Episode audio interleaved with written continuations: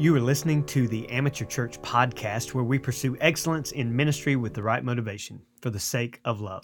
I'm Pastor Matt, and I'm so thankful that you're journeying with me through the book of John this week. So, we are covering the first half of John, John chapter 1 through 11. And we talked about in yesterday's episode uh, some theological truths about this, the uh, symbols or signs, the miracles of Jesus Christ that point to who he is.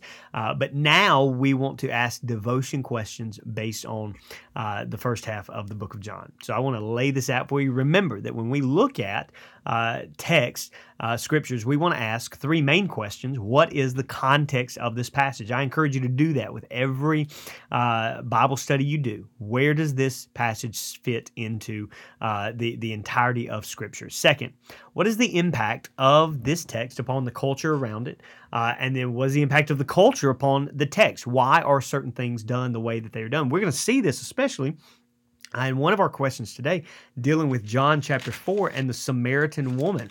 Why did Jesus do certain things that he did?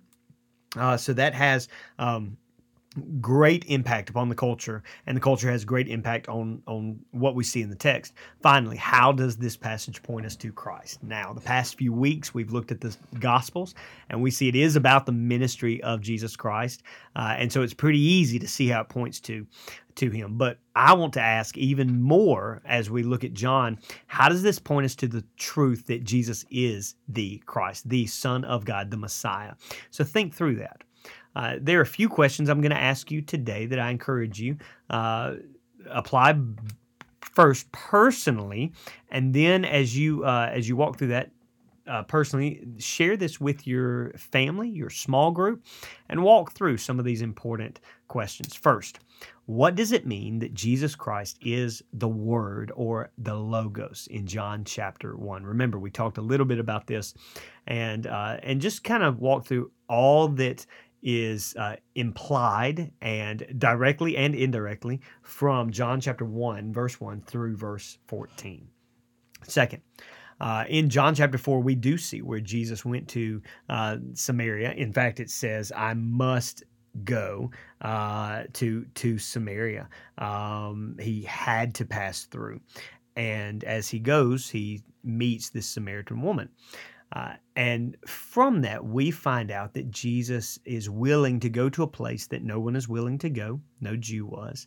Uh, he's willing to speak to a woman that no one would speak to. He's willing to offer her what many are not willing or able to offer. Uh, so I want to ask you are you willing to go to a place that no one is willing to go? Are you willing to speak to a people that no one is willing to speak to? And are you willing to offer what no one is willing to offer forgiveness. Um, think through that question and then ask not only yourself, but ask those closest to you. A third question that we can ask is consider how John is written and the difference from John and Matthew, Mark, and Luke. What makes John's account so unique? We've talked about this before, but John writes from a theological standpoint that Jesus is the Son of God, and he's using seven uh, uh, uh, miracles, uh, seven I am statements that we'll cover uh, in in the next episode, seven um, events in the Passion Week. John is very theologically driven in that. So talk about why that matters and why John of all people would might would do that. Um, number four, how do we view the signs and the I am statements of Jesus as truth? So, for instance, and and this is one of the reasons I encourage you take your devotion questions and listen to all the podcasts for the week, and read through, and then do these at the end of the week, uh, because you'll hear how the I am statements that Jesus makes. How do they correlate with some of the signs? And then how do we see that as true? And what does it mean? If they are true, how does that impact our lives? Talk through that with those around you. Finally, one of my favorite passages is John chapter 11 where Christ is weeping over Lazarus. In fact, John 11 35 says Jesus wept.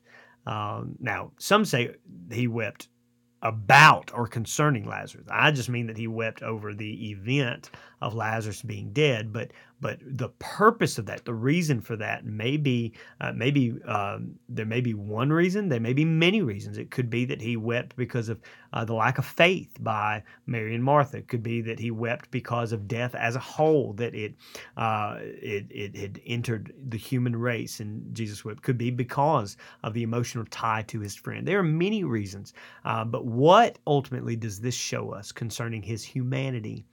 And his compassion. I want you to walk through that and think about that Christ wept so that today we don't have to. Finally, I uh, would like to give you your memory verse for this week. It's found in John chapter 5, verse 24. Jesus says, Truly, truly, I say to you, he who hears my word and believes him who sent me has eternal life and does not come into judgment, but has passed out of death into life. And may that be our declaration that we have passed from death into life by believing in Jesus Christ. I love you. I'm praying for you. Stakes in the ground.